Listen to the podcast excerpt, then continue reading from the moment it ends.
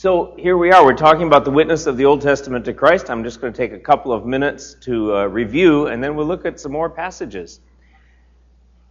The question is, how does the, Old, the whole Old Testament point to Christ? Not just the prophetic sections um, that prophesy specifically about the Messiah being born in Bethlehem or Jesus suffering in uh, Isaiah 53 and things like that. Uh, but are there other things, other ways in the narratives in the Old Testament, the historical material, the stories, where God was showing how he would work with people to redeem them in a preliminary way, and that looked forward to what he would do in Christ in a more final way?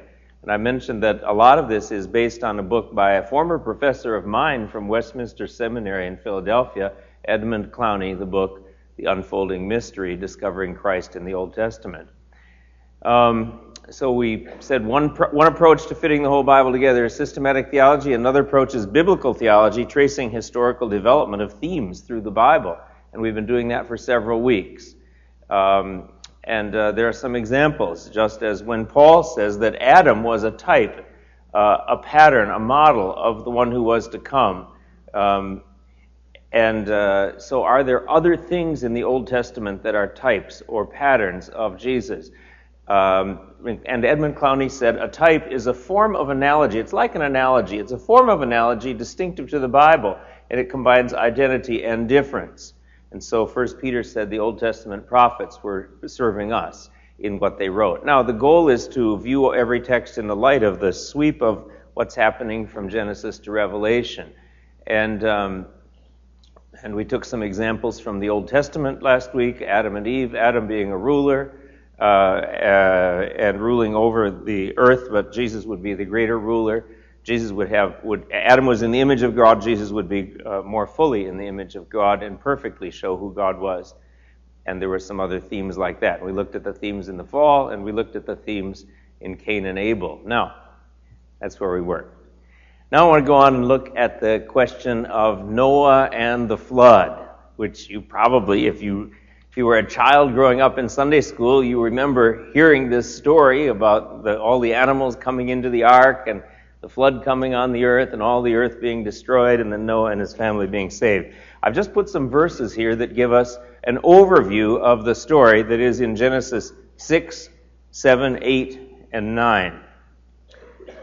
Genesis 6, 5. The Lord saw that the wickedness of man was great in the earth, and that every intention of the thoughts of his heart was only evil continually.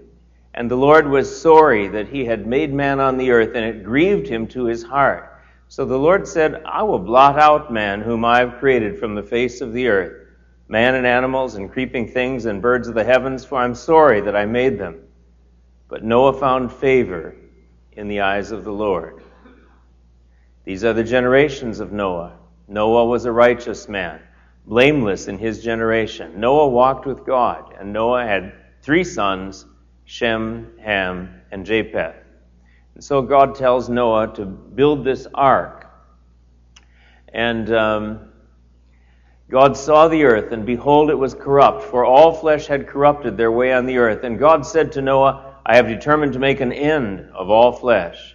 For the earth is filled with violence through them. Behold, I will destroy them with the earth. Make for yourself an ark of gopher wood, make rooms in the ark, and cover it inside and out with pitch. For behold, I will bring a flood of waters on the earth to destroy all flesh, in which is the breath of life under heaven. Everything that is on the earth shall die, but I will establish my covenant with you. And you shall come into the ark, you, your sons, your wife, and your sons' wives with you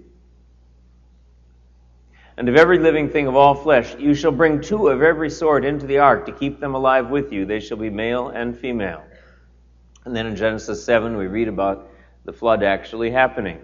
In the sixth hundredth year of Noah's life, in the second month, on the seventeenth day of the month, on that day all the fountains of the great deep burst forth, and the windows of the heavens were opened, and rain fell upon the earth forty days and forty nights. On that very on the very same day, Noah and his sons, Shem, Ham, and Japheth, and Noah's wife, and the three wives of his sons with them entered into the ark. So we have eight people going into the ark Noah and his wife, and three sons and three daughters in law, um, making the eight persons that entered into the ark on the day that the fountains of the great deep burst and the windows of the heavens were opened, and the flood comes on the earth. and all flesh died that moved on the earth birds, livestock, beasts, all swarming creatures that swarm on the earth, and all mankind. He blotted out every living thing that was on the face of the ground man and animals and creeping things and birds of the heavens. They were blotted out from the earth. Only Noah was left, and those who were with him in the ark. Now, what I want us to do in passages like this is to say, now, let's reflect on what are the themes, what are the major themes that are going on in this passage? Well, one theme certainly is that there's God's judgment on sin. Another theme is that God rescues some people from judgment. Some, there were some that found grace or favor in, in the sight of the Lord. And I think there's something else going on here. Um, as it turned out, there was only one way to be saved from that flood, and that was to be in the ark. The ark only had one door, actually, and uh, they had to enter into that door uh, in the way that God had told them. And the ark that saved the people also passed through the waters of judgment, because here the waters really are waters of judgment. They're coming to destroy all life on the earth. Now, the question is if we look at those themes, do they in fact cause us then to look forward to something greater? This isn't the end of the story of what God is going to do on the earth. There's something more coming. Uh, this isn't the end of the Bible, now we know, in retrospect. Um, because, you know, uh, there was that promise that there'd be a seed of the woman that would bruise the head of the serpent, and, tri- and, and evil wouldn't triumph on the earth ultimately. And you, you just begin to wonder here, God's destroying uh, all the human race except uh, these eight people, and He's kind of flooding the earth. Has God given up on His purpose that there would be human beings in His image ruling over the earth?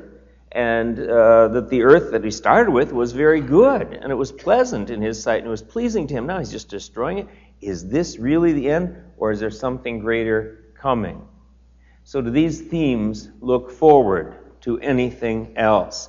Well, I think with the benefit of the New Testament now, we can see that this wasn't the end. The Bible went on beyond that. But it also is a prediction that it, it, wasn't the, it wasn't the end of the blessings, but it also wasn't the end of the judgments. And so I think we can see in this some themes that look forward in this way. God's judgment on sin, when we see it, we should remember that a final judgment is coming. That um, that God is God takes sin seriously, and uh, there will be a final accounting for sin. And so we could trace judgments through the Bible. Um, first, God's uh, judgment on the sin of uh, Adam and Eve, and cursing of the earth, and casting them out of the garden, and the, they set, uh, they began to age, and eventually they would die. Then there was, uh, you have a judgment here in the flood. Later, you have a judgment of fire and brimstone or fire and sulfur coming from heaven on Sodom and Gomorrah. You have the people of Israel coming in judgment on the Canaanites and destroying them, and uh, uh, the city of Jericho that is, is burned with fire. Um, and uh, those all look forward to a final judgment that is going to come one day when God, in fact, will judge the whole earth. But will anybody be saved? Well, in the final judgment that is coming, God, God rescued his people from judgment in the flood. He rescued Lot from Sodom and Gomorrah and Lot's children. He rescued when, when uh, the people of Israel came into the land of Canaan and they destroyed the city of Jericho and they burned the city with fire, yet there was a remnant saved out. God rescued a small number, rescued Rahab and her family. So there's a pattern. God brings judgment, but then he saves his people. And we can trace that and we can look forward to the final judgment. God rescues his people from judgment throughout history, and he will again rescue us from final judgment, and we'll be kept safe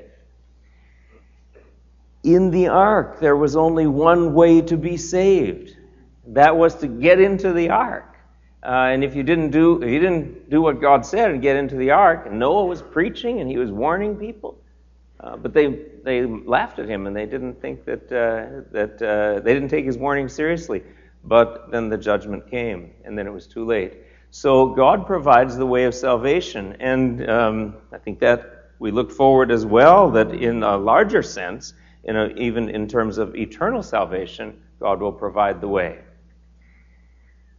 Now, we looked at the Adam and Eve story, and Adam, as Paul says in Romans, Adam was a type of Christ. He looked forward to Christ. There's, and there's parallel between Adam and Christ made in the New Testament. We looked at the Cain and Abel story. Cain killed his brother Abel. Abel offered a more acceptable sacrifice. Abel really was a type of Christ. He's looking forward to Christ because he offered an acceptable sacrifice. Jesus would come and offer a more acceptable sacrifice. Abel was killed by his brother, though he was righteous. Jesus was killed by his own people, or sentenced or delivered to death by his own people, even though he was righteous. So Abel looks forward to Christ, but the book of Hebrews says that the blood of Jesus speaks more graciously than the blood of Abel. So there's a tie in there. But is it only people who look forward to Christ? What is happening here in the story of the ark? What is it that saves the people from judgment? In fact, it's the ark, isn't it? It's the ark that saves them from judgment. And you think of the ark when it's sitting there, and all of a sudden, all the waters of judgment come on the ark. The ark protects the people. So, in a way, I think the ark is, it's not a person, it's an object, but it's looking forward to uh, the ark that saves them also passes through the waters of judgment. It's looking forward to the fact that a greater Savior is coming who will bear a greater punishment and bring not just a salvation from drowning, but an eternal salvation. So, in a way, I think the ark is prefiguring Christ. Interesting. We go over to the New Testament, and First Peter comments on Noah and the flood. It says this. 1 Peter 3:18 For Christ also suffered once for sins the righteous for the unrighteous that he might bring us to God being put to death in the flesh but made alive in the spirit which he went and proclaimed to the spirits in prison because they formerly did not obey when God's patience waited now here we go in the days of Noah while the ark was being prepared, in which a few, that is, eight persons, were brought safely through water. Baptism, which corresponds to this, now saves you not as a removal of dirt from the body, but as an appeal to God for a good conscience through the resurrection of Jesus Christ. What? What does that mean? baptism corresponds to Noah and his family being saved through water. And when you think about it, look at this. Oh, I'm not going to get in because there's water in here. But this is a baptismal tank.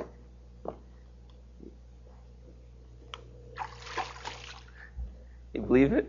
There's water in there. And people are baptized, maybe later today, people are baptized. They go down into the water.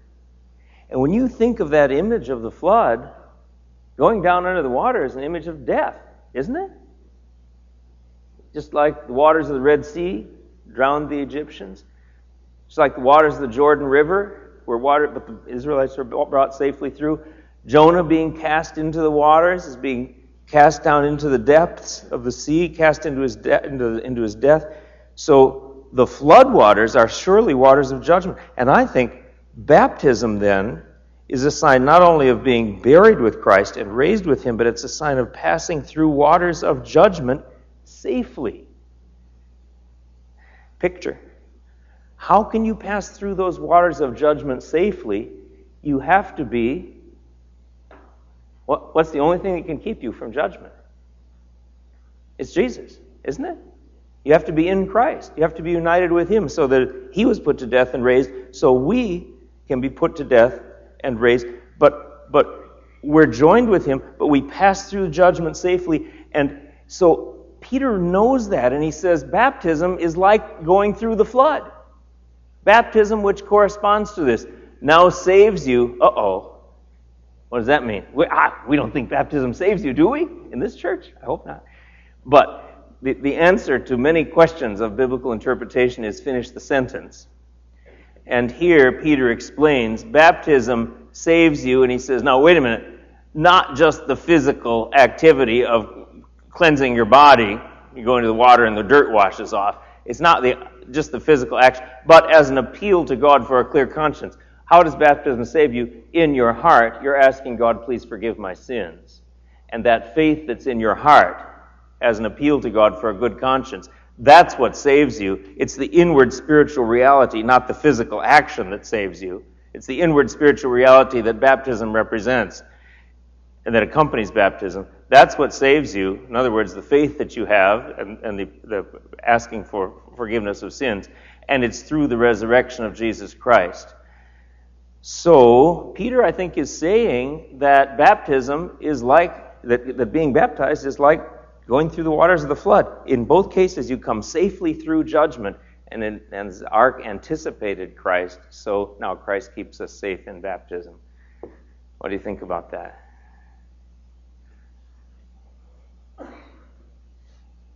Want to talk about that for a minute?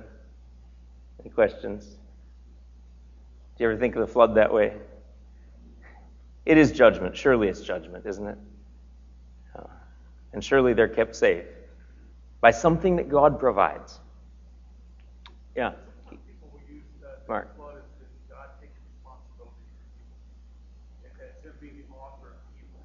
No, I don't think I don't because uh, it, it, yeah, and I just repeat for the tape. Mark is saying, does, do people use the flood as indicating God is responsible for evil? No, because he brings judgment on it, not on himself.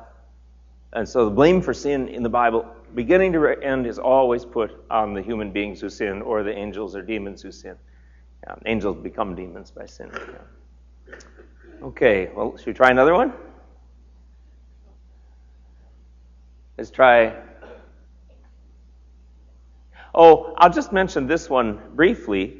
Here is uh, Abraham, again, this theme of a of the seed or the offspring of the woman is carried forward in Abraham, Genesis 15, 1 to 6. Uh, the word of the Lord came to Abram in a vision Fear not, Abram, I'm your shield. Your reward shall be very great. But Abram said, O Lord God, what will you give me? For I continue childless, and the heir of my house is Eliezer of Damascus. And Abram said, Behold, you have given me no offspring, and a member of my household will be my heir. And behold, the word of the Lord came to him, This man shall not be your heir. Your very own son shall be your heir. And he brought him outside and said, Look toward heaven and number the stars, if you are able to number them. Then he said, So shall your offspring be. And he believed the Lord, and he counted it to him as righteousness. There's a promise of a son who's going to be the heir, and this idea of an offspring of the woman who's going to bring salvation. The thing here is that it's long delayed. Abraham is 90 when he gets the promise. He has to wait another 10 years till his son is born. And I think God is teaching us through this that he's teaching us to be patient and to trust him, though his promise is delayed, the fulfillment of it, it will still be fulfilled.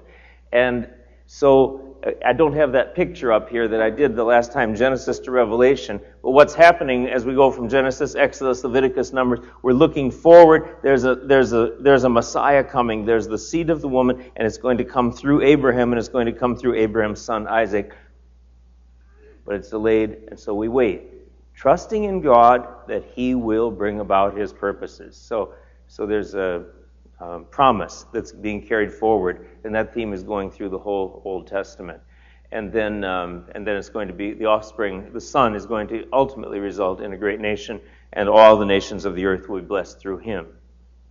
Well, now what happens when Isaac is born finally? Abraham and Sarah are so happy, overjoyed because of the miraculous birth of uh, Isaac when uh, they were past the when Sarah was past the childbearing age. And the book of Hebrews says, by faith, Sarah herself received power to conceive. Um, she trusted in God's promise, and, uh, and her faith is held up as an example for us. So now Isaac begins to grow, and we don't know how old he is, maybe just a young teenager or so. And then this great test comes, and it's a test. It's a test of how can God fulfill his promise if Isaac doesn't live? Because we're supposed to have a great nation and uh, offspring as many as the stars of heaven coming through Isaac. But now, what could happen here? After these things, God tested Abraham and said to him, Abraham. And he said, Here am I. He said, Take your son, your only son, Isaac, whom you love. Your son, your only son, Isaac, whom you love. Now, he had another son, Ishmael, but it was not his son by Sarah. And so here's his kind of his son by his uh, by his wife, and in that sense, it's his only son, his only son, um, according to the promise that God had given, and according to his marriage. Your only son Isaac, whom you love, and go to the land of Moriah, and offer him there as a burnt offering on one of the mountains of which I shall tell you. Incredible that God would ask this of the promised son that they had waited so long for, the one through whom the promises would come, the one through whom the Messiah would come. Who knows, is he even the Messiah? But how could that be? So God says, Go offer him as a burnt offering. And just incredible agony of mind Abraham must have gone through, but Abraham rose early in the morning, saddled his donkey, and took two of his young men with him and his son Isaac. And he cut the wood for the burnt offering and arose and went to the place of which God had told him. On the third day, Abraham lifted up his eyes and saw the place from afar. then Abraham said to his young men, Stay here with the donkey. I and the boy will go over there and worship and come again to you. And this verb, will worship, is plural, and this verb, will come again, is plural in Hebrew. I and the boy will come again to you. Interesting. And Abraham took the wood of the burnt offering and laid it on Isaac his son. And he took in his hand the fire and the knife. So they went, both of them together. And Isaac said to his father Abraham, My father. And he said, Here am I, my son. And he said, Behold the fire and the wood, but where is the lamb for the burnt offering? Abraham said, God will provide for himself the lamb for a burnt offering, my son. But you must imagine his heart must have been in his throat as he said this because he didn't know. So they went, both of them together. Would Abraham actually have to obey? Would God ask him to go through with this? when they came to the place of which God had told him. Abraham built the altar and there, there and laid the wood in order and bound Isaac his son and laid him on the altar on top of the wood. Then Abraham reached out his hand and took the knife to slaughter his son. But the angel of the Lord called to him from, from heaven and said, Abraham, Abraham. And he said, Here am I. He said, do not lay your hand on the boy or do anything to him, for now I know that you fear God, seeing you have not withheld your son, your only son, from me. And Abraham looked, lifted up his eyes and looked, and behold, behind him was a ram caught in a thicket by his horns. And Abraham went and took the ram and offered it up as a burnt offering instead of his son. So Abraham called the name of that place, The Lord will provide. As is said to this day, on the mount of the Lord, it shall be provided. Now, what do we have for themes here? If we can talk in more general terms, what, what is happening? Well, one theme is that a father offers his son, his only son, whom he loves. And another theme that is happening is that the father receives his son back from near death. But another thing as we think about the passage is that the sacrifice of this son was not sufficient to pay for anyone's sins. How do we know that? Because God didn't require it, He didn't accept it. I think I think we all we all are guilty before God. God has the right to require our lives of any one of us. The wages of sin is death. So at any moment God could require our lives. And I suppose that God had the right to require Isaac's life because Isaac like all the rest of us had sinned and fallen short of the glory of God. And perhaps Abraham realized that, but but then the idea of a burnt offering, a sacrifice, implies that there must be some payment for sins. But, but this wasn't to be the payment. God said no. The sacrifice of this son was not sufficient to pay for anyone's sin. In fact, God Himself provides the sacrifice for sins. And just one historical note if you read in the kind of technical literature, a number of uh, geographers think that Mount Moriah that Abraham went to is likely the location where Jerusalem was later built.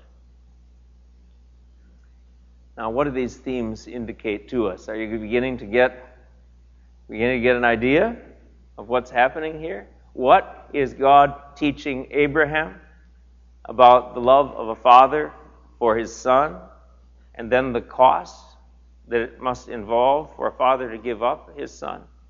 What is God teaching all of us about the need for a sacrifice for sin, but this sacrifice was not sufficient.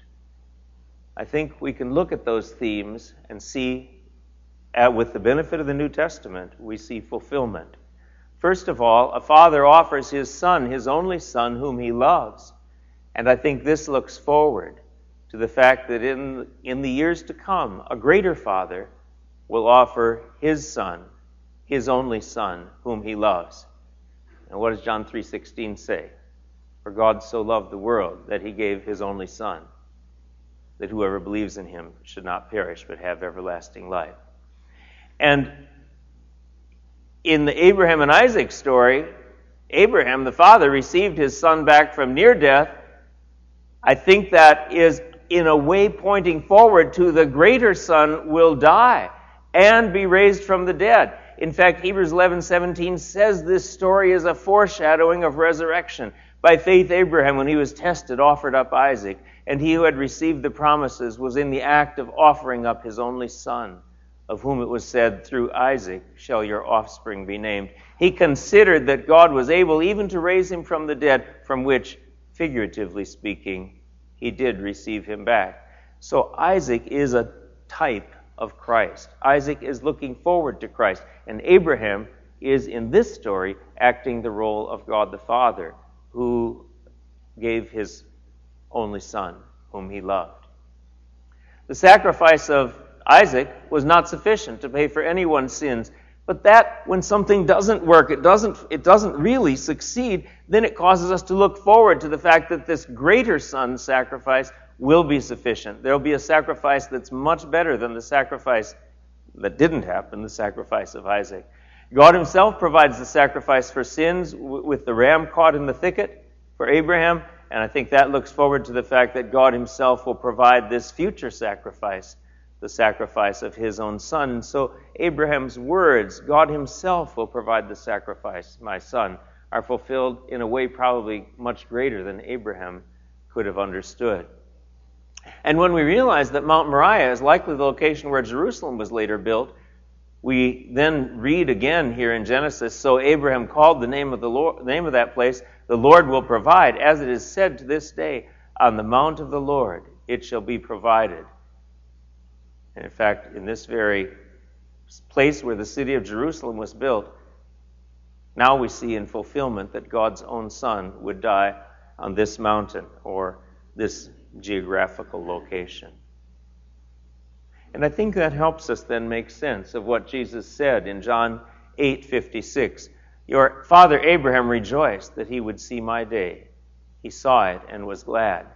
I think Jesus is saying that when Abraham reflected back on those events of that incredibly difficult day in his life and then the great joy that God had provided the sacrifice. And then God said, I know that you Fear me, you've not withheld your son, your only son, from me. And he received his son back. That Abraham must have realized that God's going to do something better than this. There's a greater sacrifice coming. There's a greater son that will be sacrificed. Abraham, in a way, figuratively or looking forward by thinking on those events, saw Christ's day and was glad. What do you think about that? Okay. Yeah, Bob.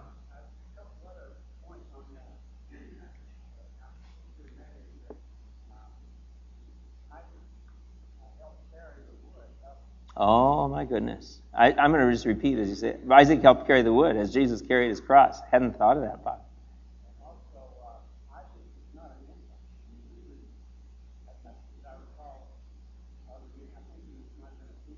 Maybe a young teenager. I'm not sure if we know, but yeah. Yeah. Interesting. So Isaac perhaps, probably, I don't know, maybe submitted willingly because he, he could have resisted, and Abraham was old. Mm-hmm. Interesting. Thanks, Bob. Amazing foreshadowing, isn't it? Yeah, what's your name? I'm Rosemary. Rosemary.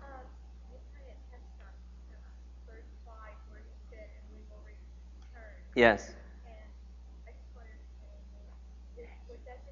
and we will return. Somehow he had such faith that he knew that even if he took his son's life, God would bring him back. Somehow God is going to fulfill his promise. I, I don't know what he, I mean, he must have thought, Lord, I don't know what's going to happen. I don't know what's going to happen. But I know that you're going to fulfill your promise. So it was amazing. Amazing, yeah. Yeah. Hmm. Okay, should we go to another story? um, I didn't get all the verses out here, but remember the story where Joseph uh, where he he had uh, all his brothers of the twelve tribes of Israel, his eleven brothers, and uh, and but he was the one that was loved by his father. Well, I guess they're ten because I don't, I don't know. Oh, maybe Benjamin was born then. Benjamin was younger. I can't remember. But anyway, the other tribes of Israel, and um, and uh, he was favored by his father. And uh, the, his father gave him a coat of many colors, and the sons were, the other brothers were jealous of this. And then and then Joseph goes and has these dreams of all his brothers bowing down to him and all this. And of course, that doesn't make them very happy. Finally, they just get rid of the troublesome little kid and throw him into the pit. And uh, they're going to leave him for dead. And then they decide to sell him to these traders who carry him off to Egypt. So he's betrayed into slavery. And uh, again, I think Joseph is a type of Christ. He, in many ways, looks forward to Christ, but here are some examples. He's the son who is loved by his father, uh, but he is betrayed by his brothers. Jesus was the son beloved by his father. Jesus was, of course, betrayed by his own people. Joseph was sold into slavery. Jesus was delivered up uh, to death. But then Joseph, after he goes to Egypt, is exalted to the right hand of Pharaoh to rule over the whole kingdom. And and so Jesus will be exalted at the right hand of the true king, the king of heaven and earth, to rule over the kingdoms of the world. The kingdoms of the world have become the kingdoms of our God and of his Christ. And just as Joseph, by his rule, had people, you know, he, he bought for Pharaoh all the, or, or taxed for Pharaoh all the grain of the seven years of prosperity, so that in the seven years of famine, then people had food to eat. And so by Joseph's rule, he saved not only the people of his nation, but the other nations from death, and he brought blessing to the nation. So Jesus, by his rule, will bring a greater salvation to the nation, save them from eternal death, and bring blessing to all nations when he reigns as king at the right hand of God the Father, who sits on the throne. So Joseph, uh, in many ways, looks forward to who Jesus would be his humiliation, his suffering, and then his exaltation. Uh, what's your name? Chuck. Oh, yeah. Good. Yeah, Joseph was tempted by Potiphar's wife, but he resisted temptation. A picture of Jesus being tempted, but also resisted temptation. Good. So there's a picture of purity and obedience there. So a lot of foreshadowing of what the Messiah would be. And remember, Clowney said, and I think this is right, a type combines similarities and differences. So there are similarities, but then uh, um, he's still, Joseph doesn't bring eternal salvation. He's just a foreshadowing. Okay. Hmm. Joseph reveals himself to his brothers. I'll maybe do that next time, I'm not sure. Let's try one more here. Water from the rock. Um, I just came to this passage in my own reading the Bible this morning. Um, um, but uh, let's, let's read through it. This is after the people of Israel have come out of the land of Egypt. Moses has led them. Pharaoh has finally let them go, and uh, they're out in the wilderness. And all the congregation of the people of Israel moved on from the wilderness of sin by stages. According that's that just happens to sound like our word sin. There's no connection. Um, the wilderness of sin by stages, according to the commandment of the Lord, and, and camped at Rephidim. But there was no water for the people to drink. Think Arizona desert. No water. Therefore, the people quarreled with Moses and said, Give us water to drink. And Moses said to them, Why do you quarrel with me? Why do you test the Lord? But the people thirsted there for water. And the people grumbled against Moses and said, Why do you bring us up out of Egypt? To kill us and our children and our livestock with thirst. So Moses cried to the Lord, What shall I do with this people? They're almost ready to stone me. And the Lord said to Moses, Pass on before the people, taking with you some of the elders of Israel, and take in your hand the staff with which you struck the Nile, and go. Behold, I will stand before you there on the rock at Horeb, and you shall strike the rock, and water shall come out of it, and the people will drink. And Moses did so in the sight of the elders of Israel. And he called the name of the place Massah and Meribah because of the quarreling of the people of Israel and because they tested the Lord by saying, Is the Lord among us or not? Now, Edmund Clowney, who wrote this book, The Unfolding Mystery, did some work on, um, on this, on the Hebrew phrase for stand before. I will stand before you there. And he says it's the only time in the Old Testament where God says he will stand before someone.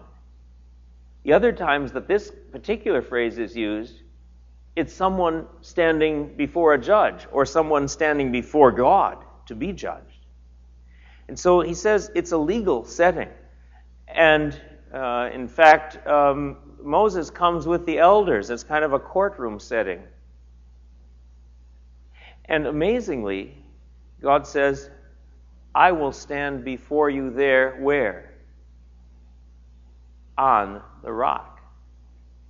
So God says, Moses, you're going to take the place of judge, and I'm going to take the place of the accused person who stands before the judge, and I will stand on the rock, being willing to accept the judgment.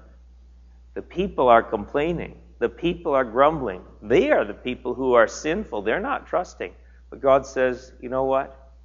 They're sinful, but I'll stand in judgment, and I will take the judgment. And then God says to Moses, and you shall strike the rock. Oh. When God is standing on it, you take your staff and you strike the rock. That's like hitting God. Can you imagine that Moses must have trembled as he did that? How could he do this? But God told him to. So he obeyed. He struck the rock. And as, in a figurative way, God accepted the judgment for the people's sin. Life giving water poured forth out of the rock to bring, in a sense, physical salvation to the people, but a figure of eternal salvation.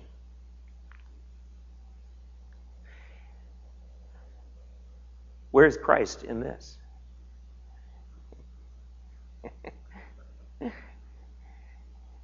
Interesting. Interesting.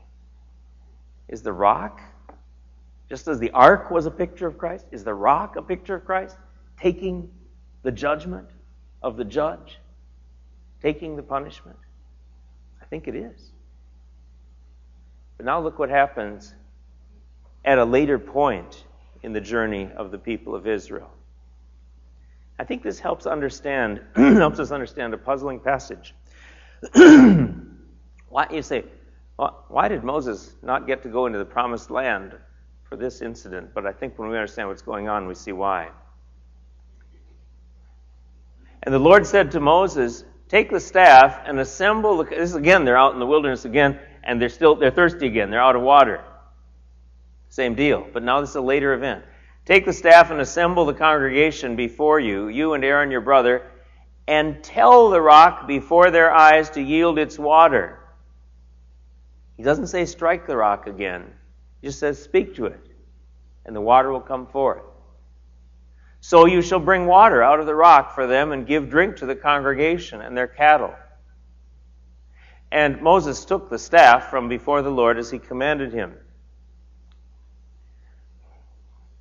Then Moses and Aaron gathered the assembly together before the rock. So you got all the people of Israel out there. And he said to them, Hear now, you rebels, shall we bring forth water for, shall we bring water for you out of this rock? Uh, Moses isn't having a really good day. Hear now, you rebels. And Moses lifted up his hand and struck the rock with his staff twice, and water came out of abundantly. He struck the rock twice. He had not been commanded to do so. It's as if he's striking God in anger, isn't it? Can you imagine that he would do that instead of just speaking to it?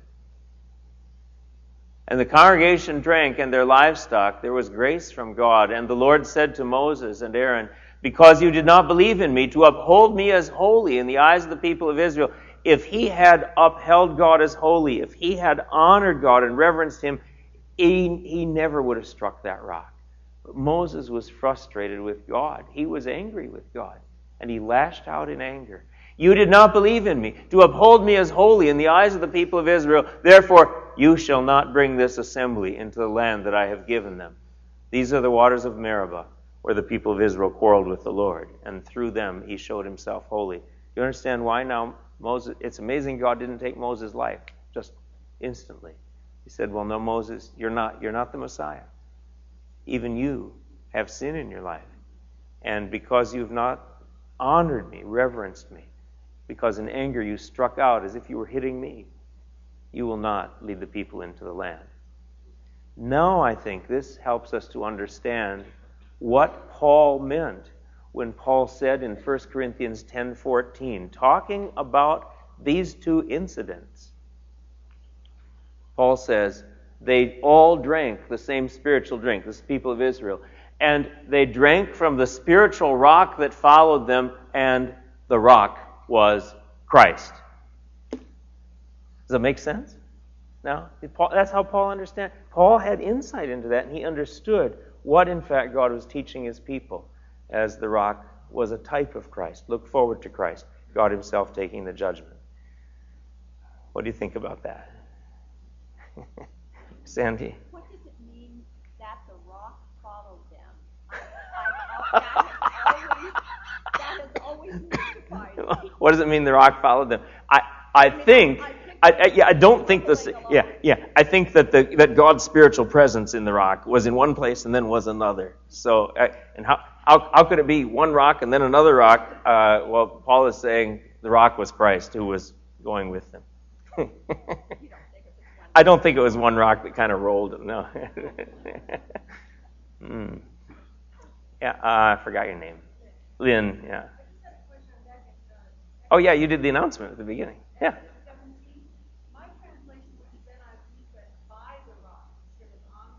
Yeah.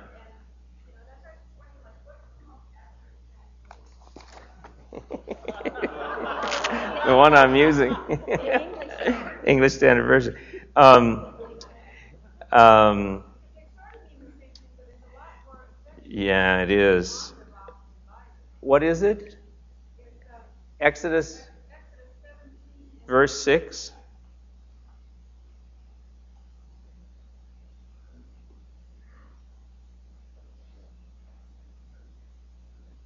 Exodus 17:6. Behold, I will stand before you there on the rock at Horeb.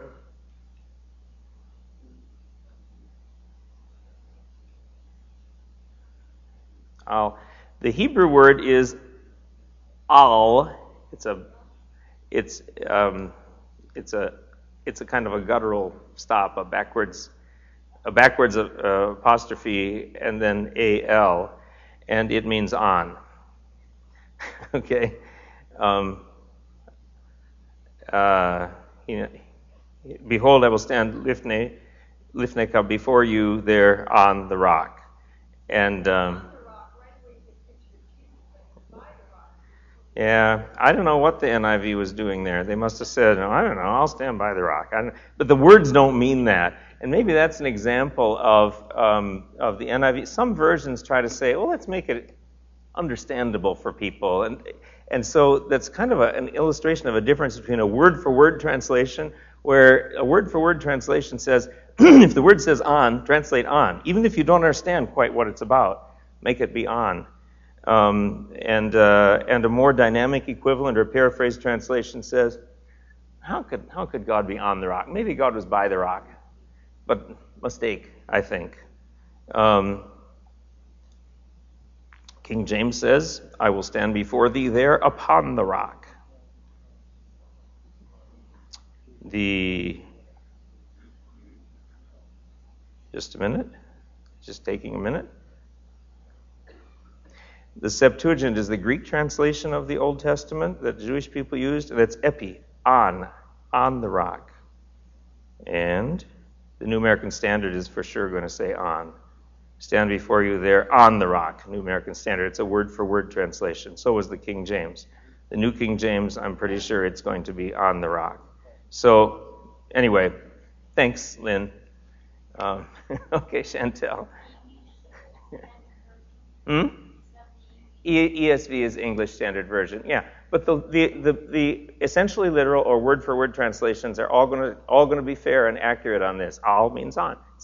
Um, uh, the English Standard Version, the New American Standard, the New King James, the King James. Um, so, Holman Christian Standard. Yeah. What's your name? Yeah.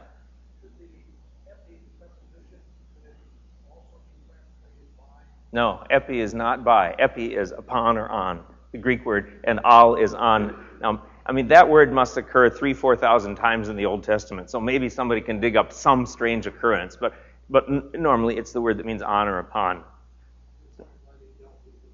Uh, I don't think they, they was get the idea, and they're, they're not as, the NIV is not as careful with individual words. And the New Living and the Message are even more free and more paraphrased. So, um, and sometimes you don't know what meaning you're missing. So, okay. Well, let's see where we are. We've got 922, water from the rock. Water from the rock. They drank. Okay. Well, let's see. I've got three minutes left. I don't know if I should do Jericho or not. What do you? Hmm? Bob, what do you? You know what? Jericho's kind of a long story. Oh, it's a long. I, I'm not can't do it. Yep. Yeah, so we should get out and let him in. And I didn't. I forgot to put a. We've been singing a lot of times, but I forgot to get a transparency of a hymn. So I'm going to miss that today. And um, why don't I pray? And our Lord and God, we give you thanks. Uh, throughout your word, you have been showing us that you provide the way of salvation. You provided the ark, and then the ark bore the waters of judgment. You provided the sacrifice that was there instead of Isaac, and the sacrifice looked forward to the sacrifice of your son. And you stood before the people on the rock, and you took the judgment that they deserved and abundant waters of salvation and life came forth. So, Lord, we thank you. Lord God, we give you praise for your good work in your word, for your good work among your people throughout history. That all of this look forward to our Savior Jesus, in whom All the promises of God are yes and amen. And so we give you thanks. Thank you that you did not spare your Son, your only Son, whom you love, but gave him up for us all. So go with us this week. Teach us in your word as we read. Help us to trust you as Abraham did. Help us to be faithful to you in all that you command us to do, that we might honor you and bring you glory through our lives. Amen. See you next week. Jericho. and a few more.